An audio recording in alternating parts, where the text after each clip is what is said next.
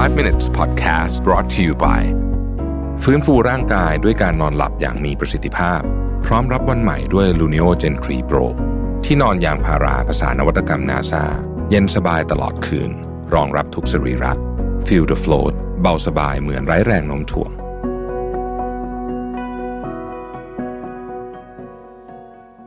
วัสดีครับ 5 minutes นะครับ คุณอยู่กับโรวิทานุสาหะครับ วันนี้เอาบทความจาก entrepreneur.com นะฮะ ชื่อว่า 10 common obstacles to avoid when starting a new business นะครับ อุปสรรคที่ควรจะหลีกเลี่ยงนะฮะ เป็นเป็นสิ่งที่เจอกันบ่อยนะฮะ ในการสร้างธุรกิจใหม่ ข้อแรกนะครับ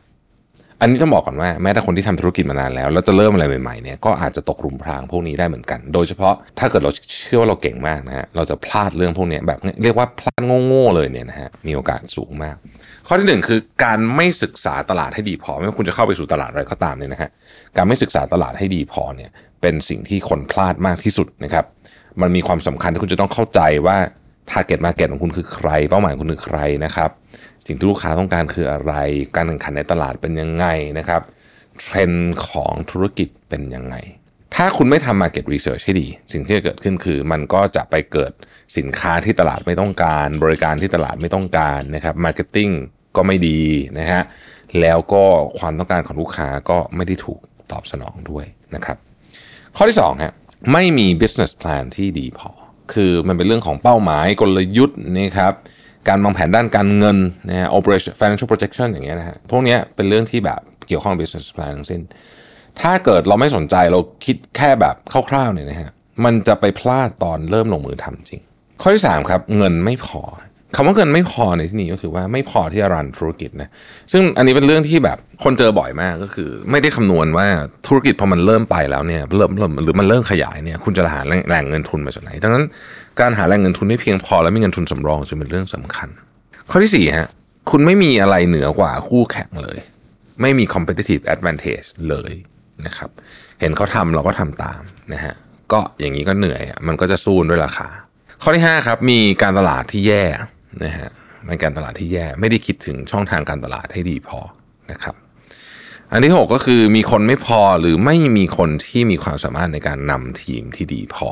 นะครับ เรื่องคนเป็นเรื่องสำคัญมากเสมอ ดังนั้นถ้ามันดีไม่พอนะฮะมันก็คือเอางี้ผมว่าสำคัญสุด ถ้าคนคุณดีนะ เรื่องอื่นเนี่ยจะเป็นเรื่องง่ายนะครับ ถ้าคนดีเนี่ยนะฮะแล้วอย่างอื่นมีรูรั่วบ้างเนี่ย มันก็พอจะแก้ไขกันไปได้นะครับ แต่ถ้าเกิดคนมันไม่เวิร์กแล้วเนี่ยนะฮะอย่างอื่นจะดีแค่ไหนเนี่ยมันก็ยากที่จะไปต่อ ข้อที่7นะครับไม่สนใจข้อกฎหมาย ไม่สนใจกฎเกณฑ์ที่ถูกวางกำหนดไว้ ซึ่งอันเนี้ยมันจะทำให้เกิดความซวยแบบไม่ตั้งใจได้นะครับ เช่น